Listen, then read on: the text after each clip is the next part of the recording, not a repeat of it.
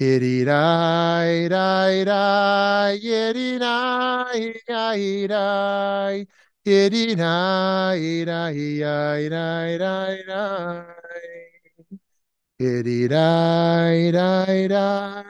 hitty die die die hitty die die die die die Shalom, friends. It is wonderful to see you all today. Thank you for being here for session number nine, session number nine of 40 great philosophers and what they mean for Judaism. Excited to explore Thomas Hobbes. Whoa, 16th century. We are flying forward hundreds of years. No offense to the people we passed over in those hundreds of years. We always have to be selective. I hope they're not rolling in their graves but are celebrating our study of Hobbes. And maybe they'll be interested because they weren't alive for Hobbes. And so maybe they'll get some enjoyment out of this wherever they are. Um, so, uh, friends, let's start with a little poll question here.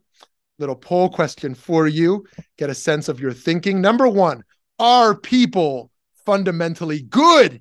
Are people fundamentally good? Option one Most people are fundamentally selfish and they will hurt others to gain. Option two most people are fundamentally compassionate and they're seeking to give and love. Option three, uh, people are complicated, mixed, and mostly unpredictable. Okay, friends, such imperfect options, such imperfect options. But what would you put down here for how you think of people? okay, let's see our results here. Okay, nobody here today said, um, although Aglaya, I know you were considering it. Um, most people are fundamentally selfish and will hurt others to gain. Um, Steve, I know you brought up the middle category. Here, most people are fundamentally compassionate and seeking to give and love. And then 70%, the bulk of the room, say people are complicated and mixed and mostly unpredictable. Okay. Hobbes is going to move us to think about what are people fundamentally? And once we determine what people are, that's going to tell us how to govern people, right? We're going to govern people differently based upon how we understand their nature to be, right? In fact, much of politics is based around that assumption of what people fundamentally are. Are they fundamentally lazy or hardworking? Are they fundamentally entitled and deserving and have rights? Or are they, do they need to work for what they get? Are people fundamentally trying to steal unless they're regulated, or or um, are most people uh, not to be suspect of such things? Our politics are based upon these philosophical views. Okay, friends, how do we prevent our neighbors from doing bad things? Left to our own devices, will human beings primarily do evil? How do we keep our worst impulses in check? What powers must be given to the government? My gosh, you look at these debt ceiling negotiations right now and you think about what's at stake, what both sides are arguing for to for the whole nation to not default. Fascinating. Although his work was all all encompassing, and he was a noted scholar of humanities and classics, Thomas Hobbes is known first and foremost as a political philosopher and as one of the most important thinkers at the cusp of pre democratic modernity. Hobbes was deeply influenced by the advent of modern science. He met the impactful astronomer Galileo and was engaged with the philosopher politician Francis Bacon. Embracing the newly established reliance on science, Hobbes believed science could answer virtually all of our questions. I mean, it's almost absurd today, right, to think in such terms. But since science is kind of the first comer to modernity, right? Before humanities, before democracy, before human rights, before feminism and social justice, right? Science is like, oh, we can actually discover things that the ancients didn't know. We can actually think critically and figure things out. We don't just look backwards, we look forwards. So he believed we could answer all of our problems through science. In this worldview, humans, like all animals, were thought to be totally knowable and best understood almost like machines that could be taken apart and reverse engineered. He was critical of Descartes' view of du- duality, that mind and body could be distinguished. In Hobbes's view, our knowledge is derived from our sense experience, which the imagination then constructs into ideas, right? The senses are primary. Because Hobbes viewed the human being as solely a biological entity, he did not seem to account for consciousness. Because for him, everything is entirely physical, including our human experience. Think for a moment about the person who denies the soul because science can't prove the soul right? I only know of a brain so i'm not interested in the soul. This is this would speak to someone like hobbes. We are biological entities. And just as a human being is akin to a machine there was no reality beyond our senses. All things to hobbes were material made of physical matter Hobbes's emphasis on empiricism has led many scholars to suspect he was an atheist. However, he also repeatedly emphasized, like Maimonides, that the human mind cannot grasp something like God.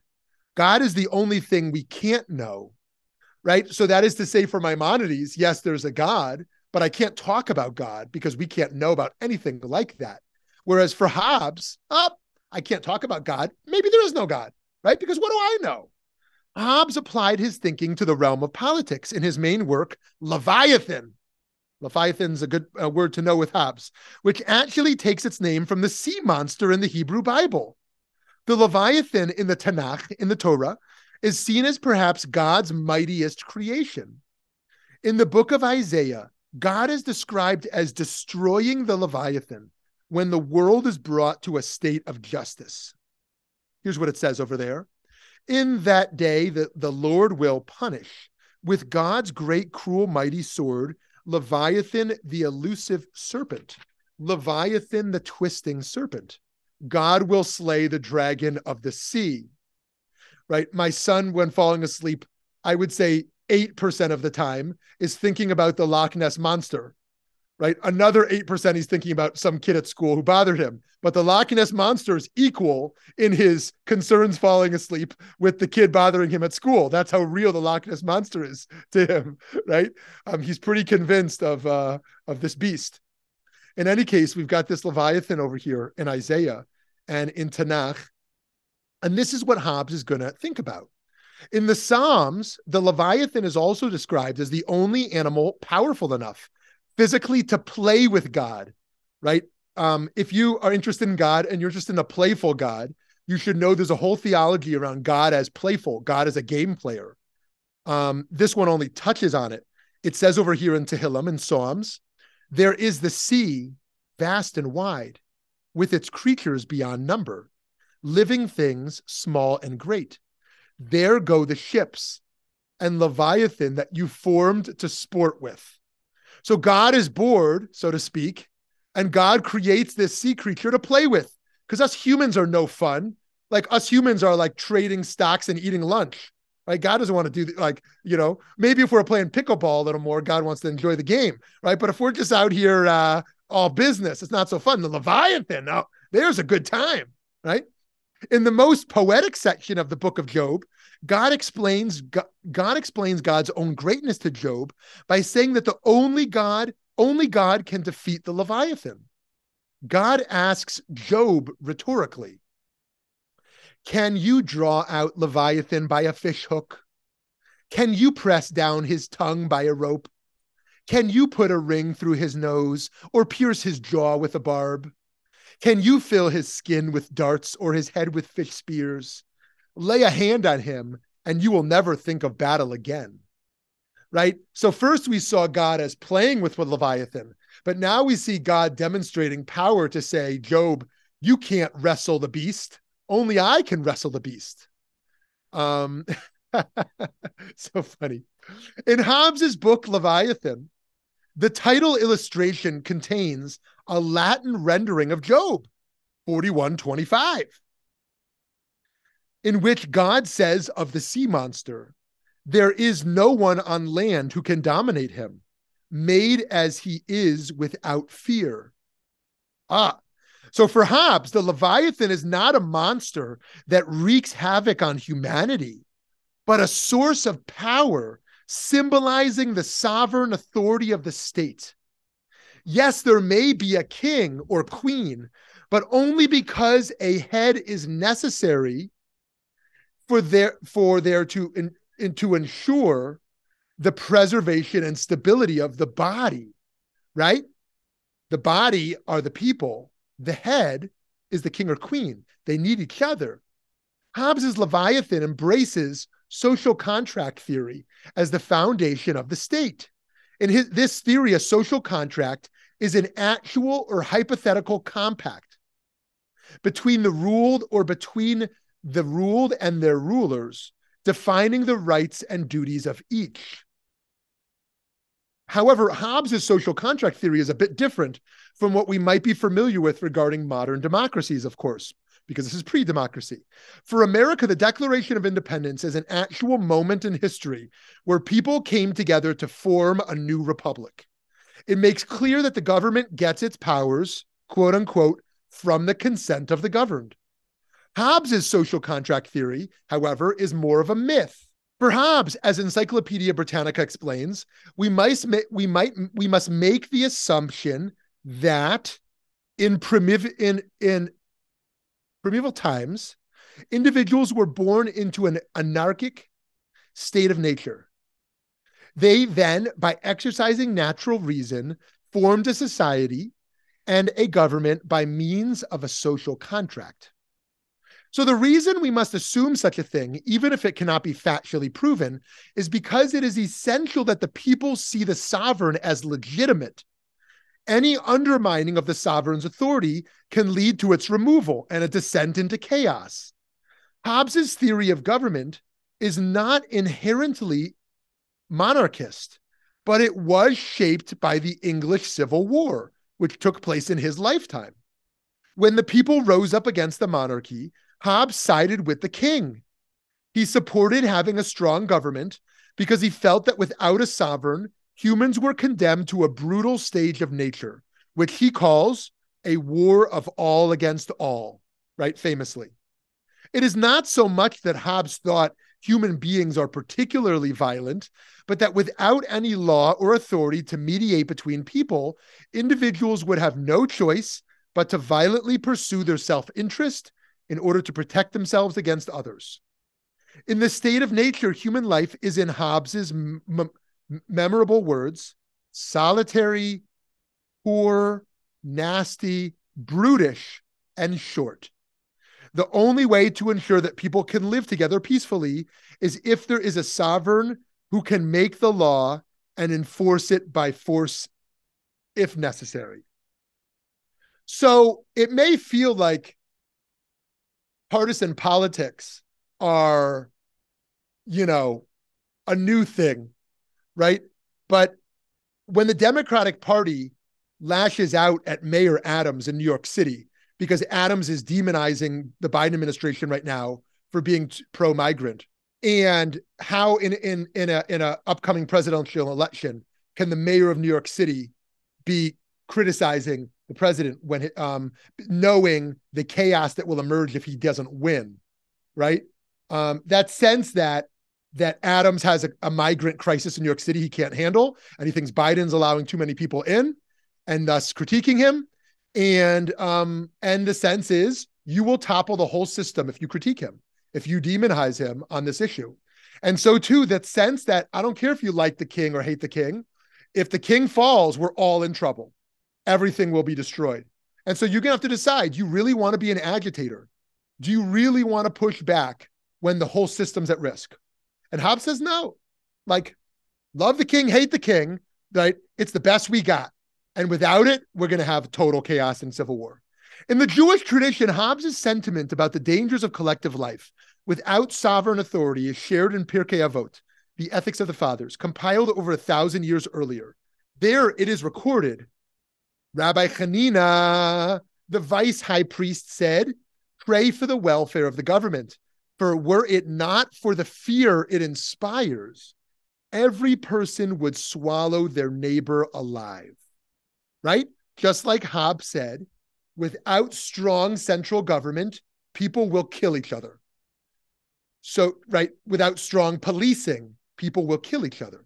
And I'm sure we have a range of views, views on policing but that is a common view in American society that without strong regulations, without strong enforcement, there will be more violence rather than less. Who will people call when when they are um, at risk physically.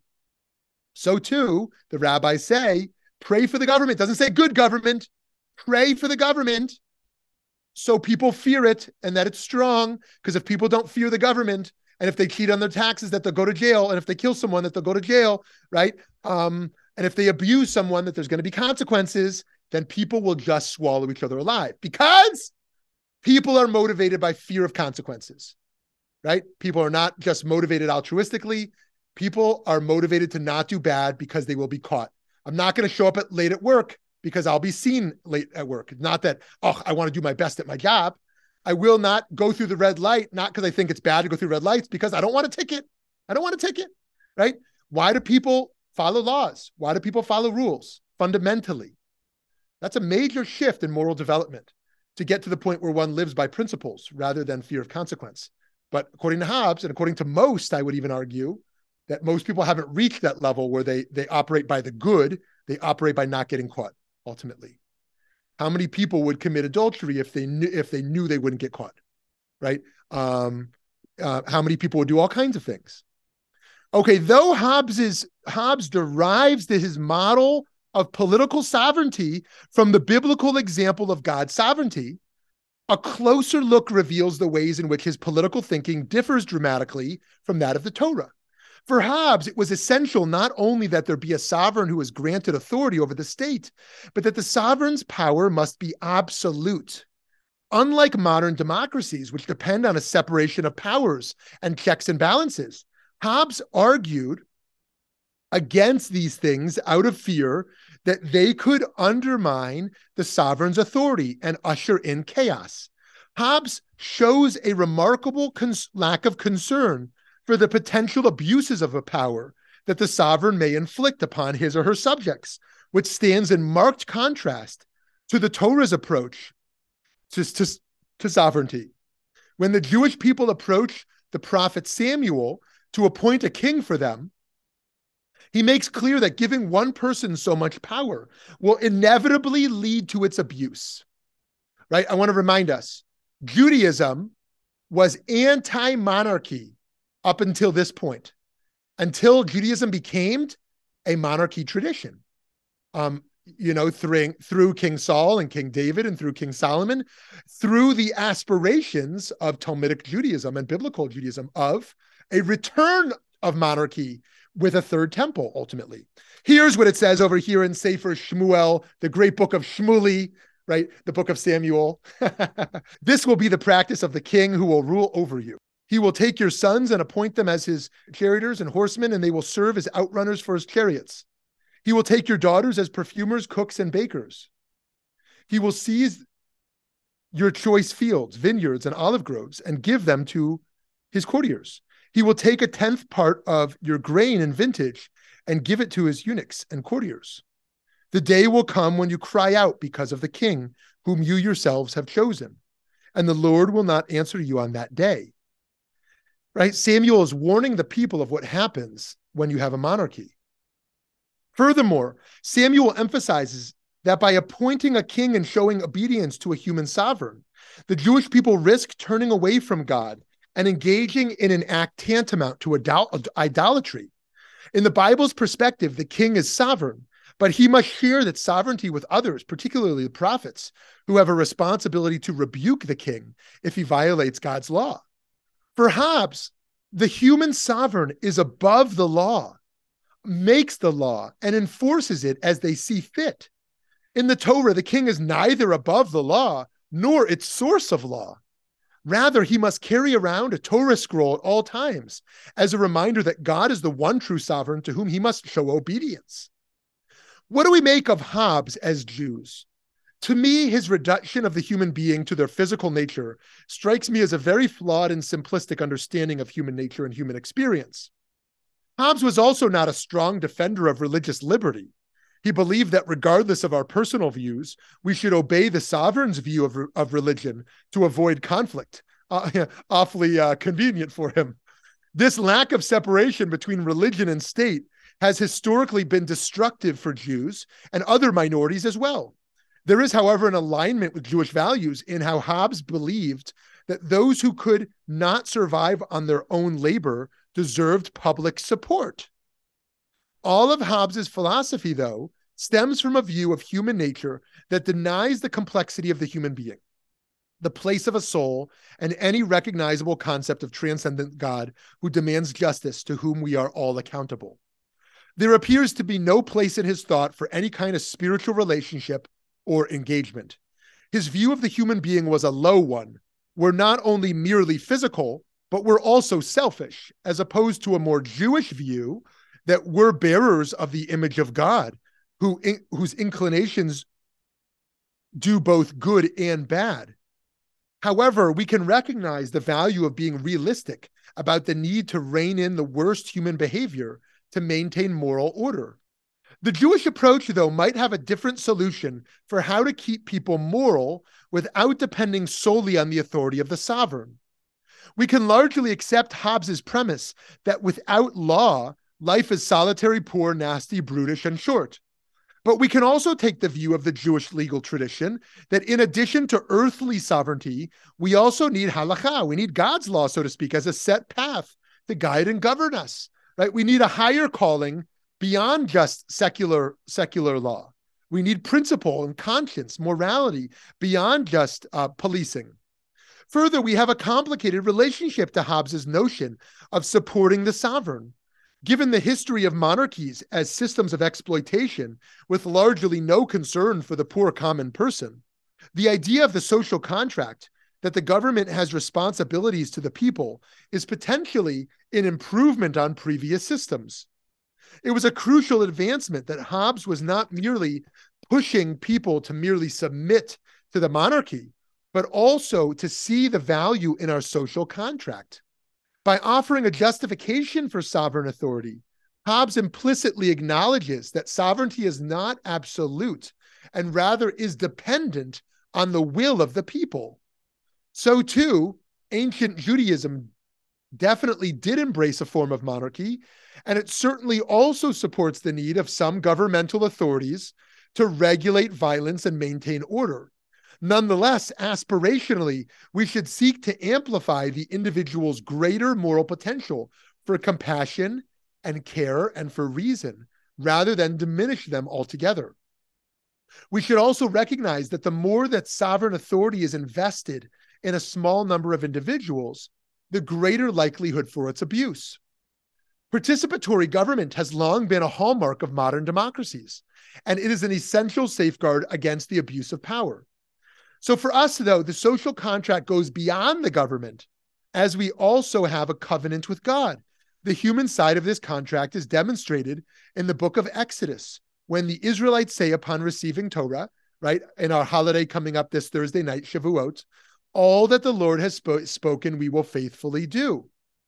While traditional Jews have little problem giving up some freedom to act according to the quote unquote will of God, Hobbes applies this kind of submission to the state, which is not something we should readily support. While we can make a king out, while we can make a king out of God, we know that no human authority can truly live up to that standard. Democracy, rather than a monarchy or oligarchy, is the least damaging form of earthly authority. So, to conclude, friends, of course, for Jews, we know also we, too well the history of, of powerful governments turning against the people they rule over. The ideal image of government we imagine should probably not be a terrifying biblical sea monster, which indeed Tanakh describes as something God will defeat. Instead, we might want to imagine society as described in the Torah, in which the community has a special responsibility to make sure everyone's needs are met and everyone is their brother's keeper. Okay, dear friends, that was a mouthful on Hobbes. And boy, have we come a long way since the medievals, um, now into the birth of pre modernity. So I would love to hear some of your thoughts, questions, agreements, disagreements on any of this. Hi, Lauren. Hi. Um, two things. One, just a reminder that constitutional, in a constitutional monarchy like Canada, Great Britain, the rest of the Commonwealth, the monarchy is basically ceremonial and they are democracies. And theoretically, if the government were acting very much against the people, the monarch has the ability to dissolve parliament and call for elections, but that's not happened. So they are a safeguard.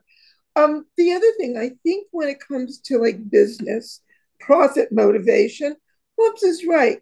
Take away, pardon me, my allergies, take away um, regulations, you're going to have businesses polluting, you're going to have them take advantage.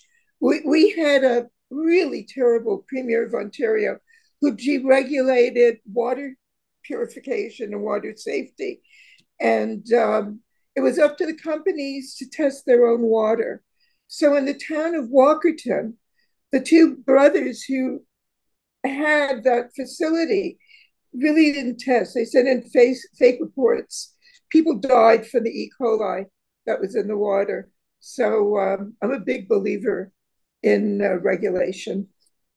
Awesome, Lauren. Thank you for reminding us of the constitutional monarchy middle ground um, and that it is very interesting the powers that still reside over there um, in that regard, even if they're not usually exercised.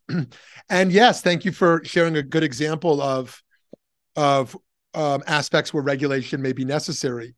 Uh, there may be libertarians here who feel freedom is the highest uh, value and government should never step upon liberties. And there may be people here who understand that um, people left to their own liberties will not necessarily produce the good society. Yes, hi, Aglaia, then Matthew.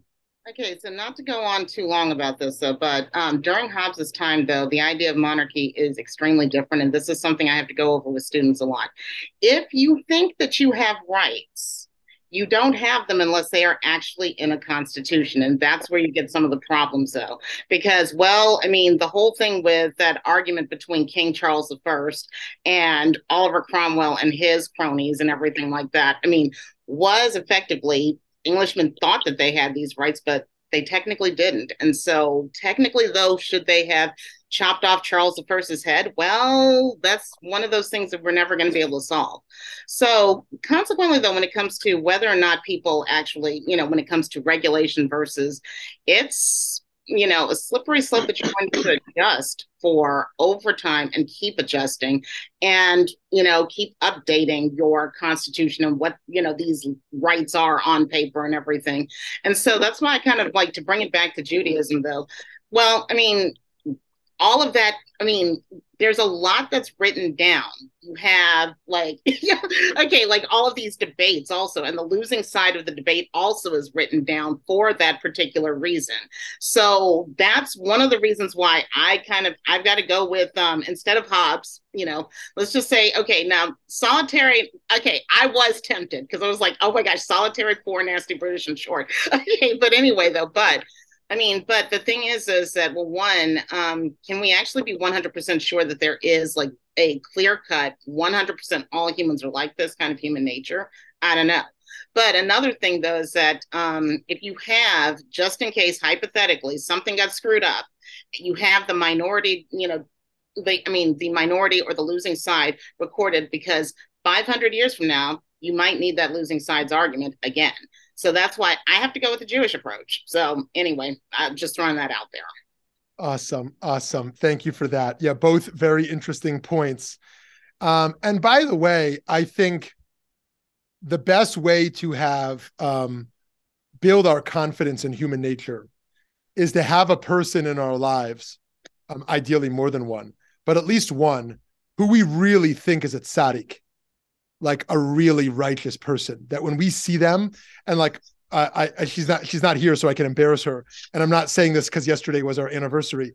Um but like I could not imagine my wife in any scenario in the world taking advantage of anyone taking something she doesn't deserve something that's not hers doing anything for and and um you know and uh, hopefully we all have people like that in our lives that um like have virtually like basically no impulse to hurt someone, keep someone, get ahead of someone.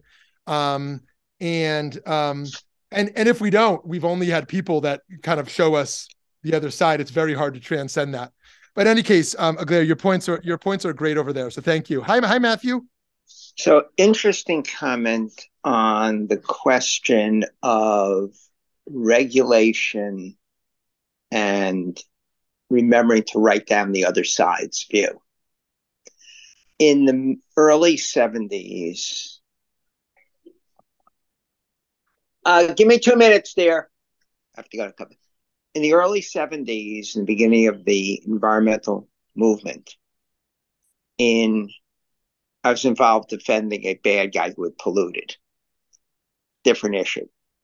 But it turns out in Russia, where there were factories, there was initially no regulation of what could go into the drinking water.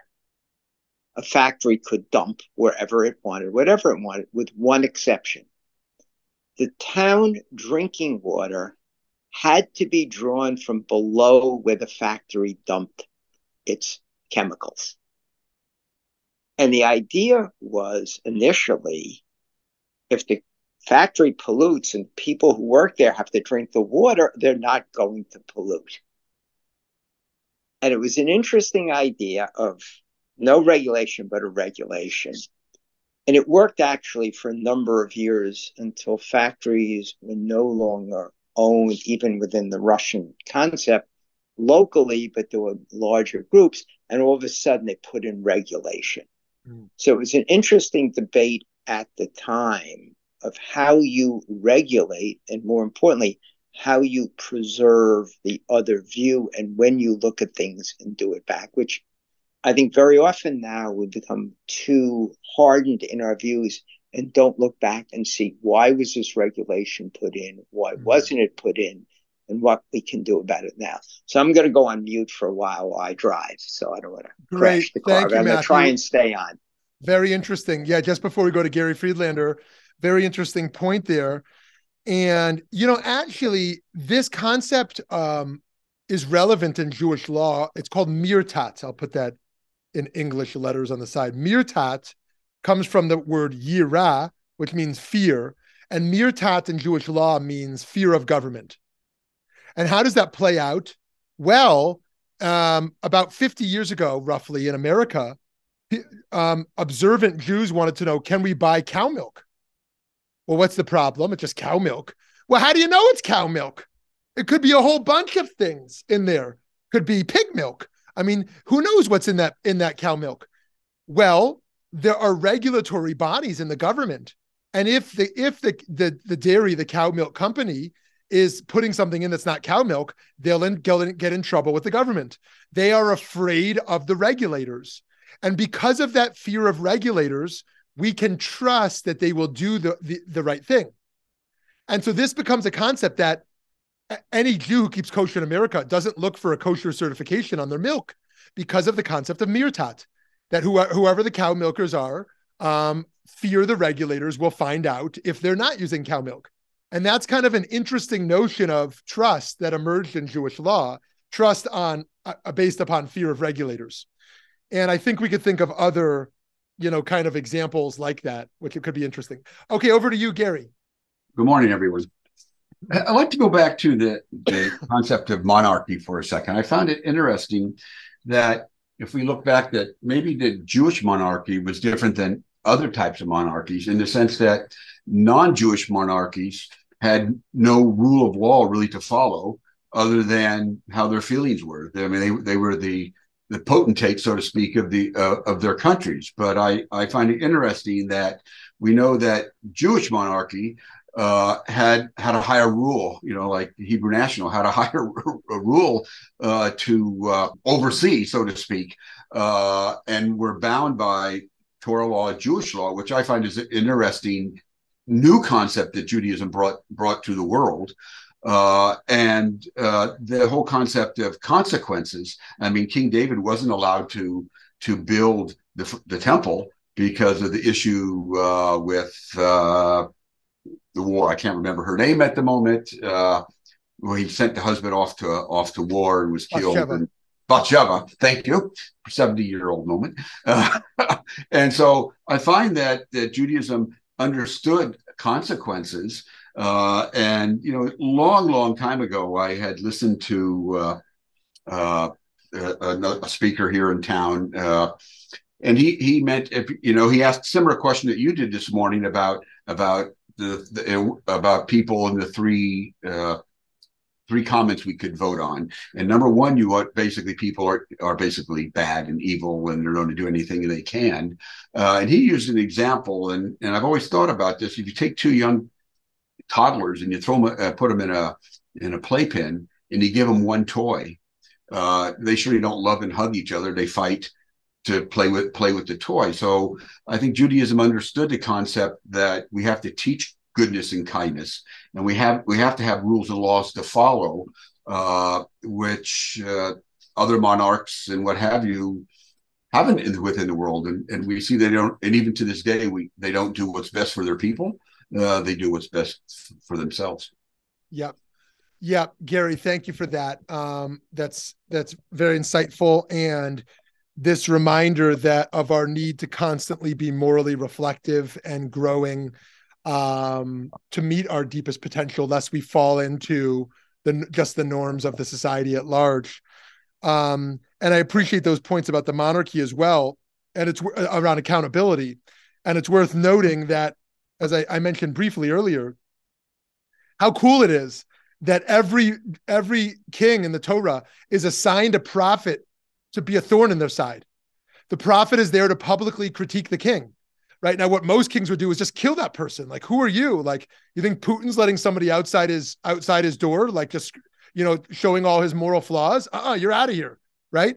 Um you know but actually each king needed a prophet to be there to publicly kind of i don't want to say embarrass them but hold them accountable and that's pretty remarkable it's also worth noting that in the biblical model we have checks and balances um, we have an executive branch which is the which is the, the melech the king then we have the judicial branch, which is the Sanhedrin.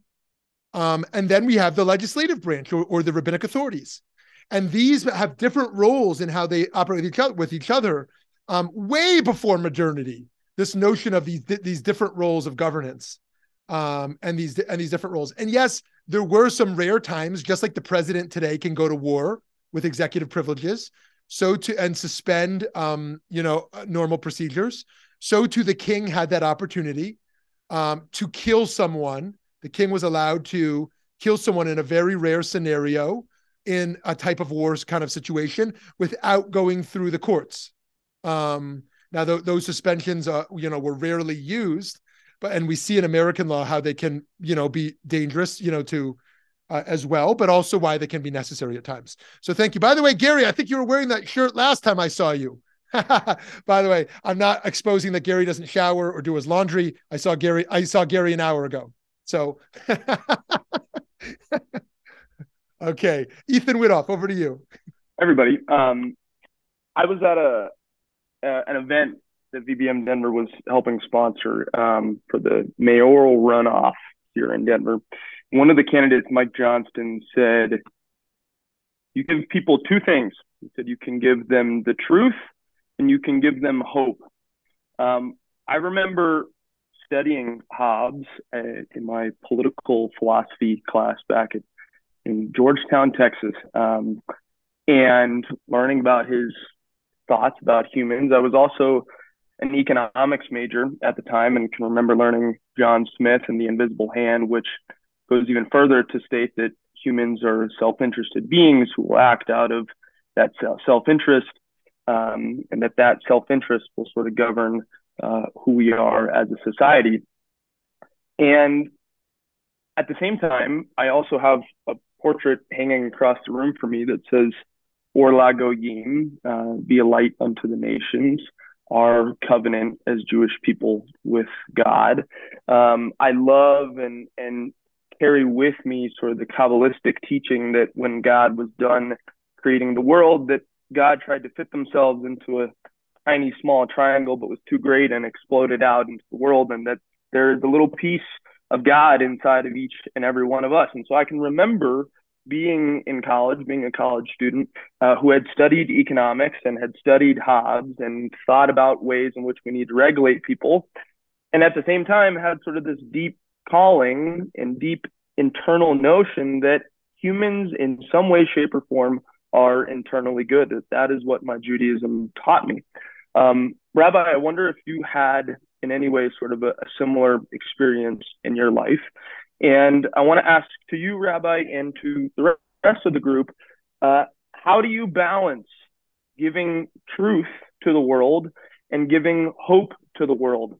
Um, in some ways, I see those two options, truth and hope, being reflected in some of uh, the philosophies that we're discussing today. It is true that there are bad things and there are bad people in the world who have bad intentions and who act badly.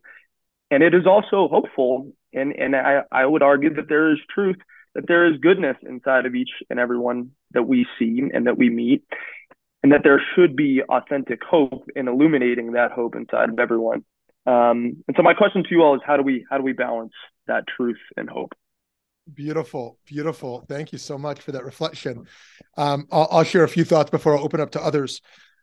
Firstly, I think one of the many reasons I pivoted away early in my life from going a political route into a religious route was the decision to want to be persuasive rather than legislative. There are many ways to create change through the legislative system. Um, uh, you know, adhering to mostly the lower aspects of, of of people essentially how do you use the system to make people do things they don't want to do um, or to not do things they do want to do um, and i was more interested in the persuasive people actually becoming um, to live by their moral and spiritual potential from their own volition rather than using a system to get them to do so. Um, and that's a different plane of reality of how to exist on that educational space of of um, people wanting to grow and do and be their best rather than on on system construction and that's not putting down the other side. Of course we need that side as well. And but that's just a little bit of a reflection on my on my own kind of thought process there um, around what kind of change we want to create in the world. And that's why i primarily don't work for legislative change in the world because um, i think it's flimsy and it can be overturned and tossed over um, if we don't have change of heart, change of mind, change of community, change in relationship, people living by a higher calling. Um, and so, nothing against political activists, but I think that they're missing the bigger picture. Um, sometimes you can get a cheap win, but that win is not sustainable. And so, um, to your second great point around truth and hope, and it's um, for me, the question is the level of vulnerability of the person I'm talking to. If a five year old is trying to fall asleep, they deserve hope, not truth. if a person is on their deathbed, they deserve hope, not truth. If a person is um, co- has cognitive impairments, you know, and can't necessarily fully live with a certain level of higher truth, um, they deserve hope, not truth. If someone is operating on a different plane, I think they deserve our truth. Um, and um, and I think we should avoid falsehood. Um, and I know people who like to be overly optimistic, not because they think it's truthful, which is great, or not because they, um, um, you know, it's their disposition, but because it makes them more popular. They look better just to, just to be hopeful. Like I believe in the good. I believe things are going to work out. Not because they believe it, but it just it sells. It sells. I think that's a disservice to not to not to not speak truth. And so, yeah, I think that tension is very real. And I'm so glad you brought it up. And I think it continues to play itself out in these philosophers around what are we selling? If we're selling anything, what are we selling? Are we trying to get people to, to you know, be more visionaries and hopeful for what we can build? Or are we trying to get people aligned with a basic sense of what's true and what's good? And hopefully those won't clash much. But when they do, we have a hard decision to make. And when you're speaking to a group and some are vulnerable and some are not, how do we talk differently to them. Think about also if you're preying upon um, you're you're preying upon a migrant, um, and a migrant has um, the chance to go build a new life in America. On the one hand, someone is selling them um, this hope of the American dream of what they can have. On the other hand, which is true, there's a great American dream. On the other hand, there's a hard truth and reality of what immigration looks like um, that's a different side of the story um, as to why people migrate um, and whether they should or not. And what are we um, what do we want to sell them? You know, when they're thinking about leaving their village. Okay, um, but um, so we're going to open up, you know, to Ethan's points and other points and um, other areas want people want to go on. Before we go to folks who have already spoken, let's just see if Ed or Steve or Sarah or RH or Eddie want to jump in? Hi, Sarah. Good afternoon. Um, like Lauren, I'm struggling with allergies. I would love to believe that we can be honest and hopeful, that we can deal with what is real in present moment and the struggles that so many people have in their lives and find something that whether it's change or possibility or something to to strive for that indeed gives us hope. Mm-hmm. so uh, that's my answer ethan. I, I don't have a better one. I want to believe that we can do both. And and if i'm dying i want you to be honest with me. I don't want you to give me hope. I just want truth. Right. Beautiful beautiful sarah. Thank you for that. And um, that is a really complicated issue. I think of a rabbinic letter that was once written um, where a woman's uh, son had died, um, but she was on her deathbed, and how her other son kept it from her so she wouldn't have to die with that painful thought. And was that a gift to her, or was that a deception to her um, to not know that her, as she was dying, her son had died? Um, those are hard questions, and um, though you know, I know Ed. Uh, there may be others here as well. I know Ed is really an expert here. I don't. I'm not calling on him to share. He's welcome to, but Ed has spent um, many many years um, holding the hands of people dying, and, and, I, and I don't want to embarrass you, Ed, uh, but you, you're a in my view. You're a righteous person, and so uh, uh, you're welcome to share on that or not about how we think about truth in such a stage of vulnerability and anyways to pick up on sarah's point i would also like to believe that the deepest hope can be found within our deepest truths. That grounding ourselves in what we grounding ourselves in what we believe to be most true that whatever the outcomes are to be we can find hope in just recommitting ourselves to those truths. It's not a hope that oh things are just going to work out how i want them to work out. It's a hope it's a hope that I'm walking a path of integrity. That and that's the best I can do is is is walk on the path of integrity.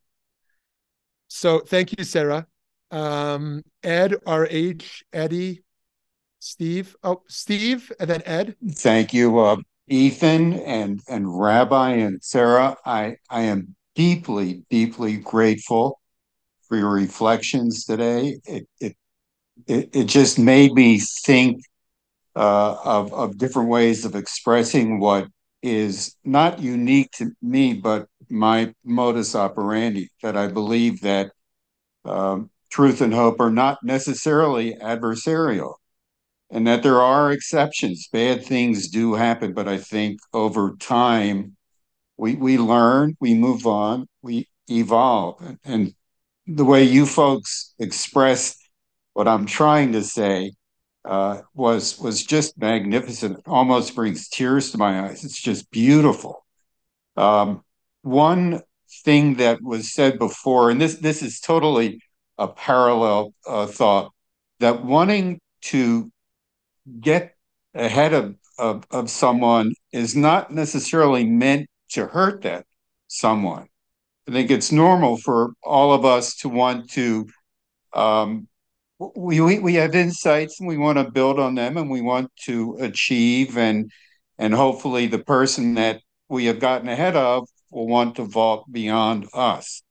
And i'm not quite sure where i'm going with that but uh, it, it's something i believe. I believe in the inherent goodness allowing for many exceptions of people is the prevailing and motivating uh, force among humanity.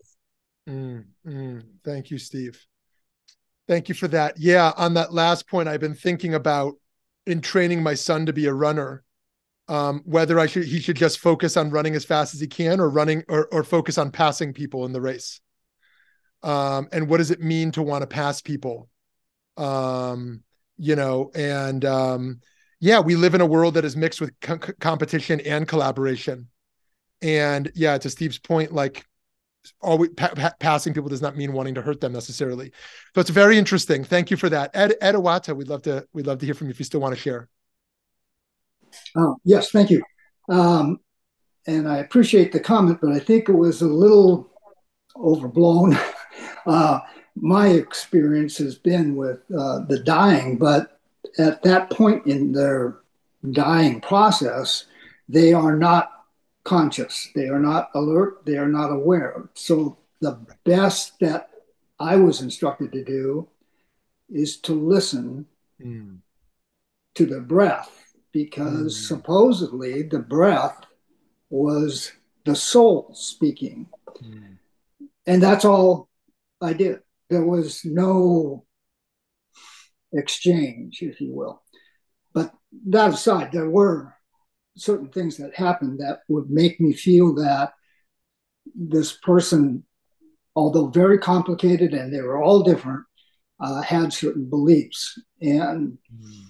whether I supported that or not didn't make any difference. I was just listening. But my real question is uh, I think when we started this whole process, you mentioned that there was a time when uh, philosophy and religion were in sync, parallel, and then uh, split apart. Would you say that Hobbes, now that we've sort of skipped ahead, if you will, yes. is the point at which it was clearly a split, yes. or had it been developing all along? Um, and yes. was it strictly a Western issue versus the Eastern philosophy? Wow. You hit the nail on the head, Ed. I'm so glad you did that. Before I respond to that, though, I have a question for you. So you said it's listening to the breath. So in your training and experience, do you talk at all to to the person, or do you just listen? Initially, I want to try to find out if they are alert to uh, touch or voice.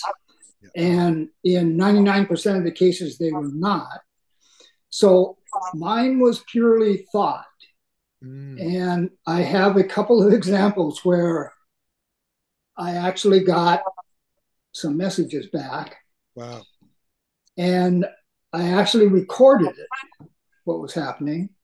And the next week, I found out that somebody had responded to that. Now, it wasn't the patient that ultimately died, but it was a third party that came in. Nobody knew who it was, but responded to all of my thoughts and my questions, which sort of validated, if you will, in me that listening to the breath was going to give you some indication of what this person felt. Um, so I never knew that what the truth was, or if they had any hope, or if they had any beliefs at all. Um, I just listened. Now, like I said, there were a couple of incident, incidences where it was apparent to me, though, that uh, yeah, they had some hope they might have started without it, but after sitting with them, it was apparent that um, they they had some hope in wherever they were going mm. uh, and whatever they believed in. Mm. Beautiful, Ed. Thank you so much for sharing that. Wow, I've I, have i have got lots of other follow ups with you, but uh, to go to your question, um, and I'm so glad you said that because for those who felt we might have been doing too much God talk um, in in philosophy, um, you'll be pleased to know we've made a transition now um, because philosophy and theology were were kind of in, deeply intertwined um, up to this point. We saw that in the medievals. We saw that in the ancients. I mean, the Greeks were a little bit complicated uh, a, a anomaly, but uh, certainly in the medievals that we were looking at the Muslims and and Maimonides. And now, as we're moving into pre-modernity, we're going to see a real separation and the birth of the secular state of secular democracy, of philosophy being um, divorced from theology by and large. Of course, it's never psychologically fully divorced because people's beliefs inform their ideas. Um, but in many ways, um, we are now moving into a new era of of pre-modernity and modernity. We're going to go to Descartes next week, and then into Locke and into the utilitarians. We are in a whole new territory. I'm sorry, I can't speak to the East. Um, I really, um, I, I, I, we, we did the Buddha and we did Confucius, and I am just not a scholar in Eastern philosophy, and it would be so amazing to be able to go into that as well. And I wish I could speak to it, but I hope you'll research it, uh, and, and, I know you know a lot already, and share back with us. But in terms of the Western philosoph- philosophical world, um, this is a this is a big turning point.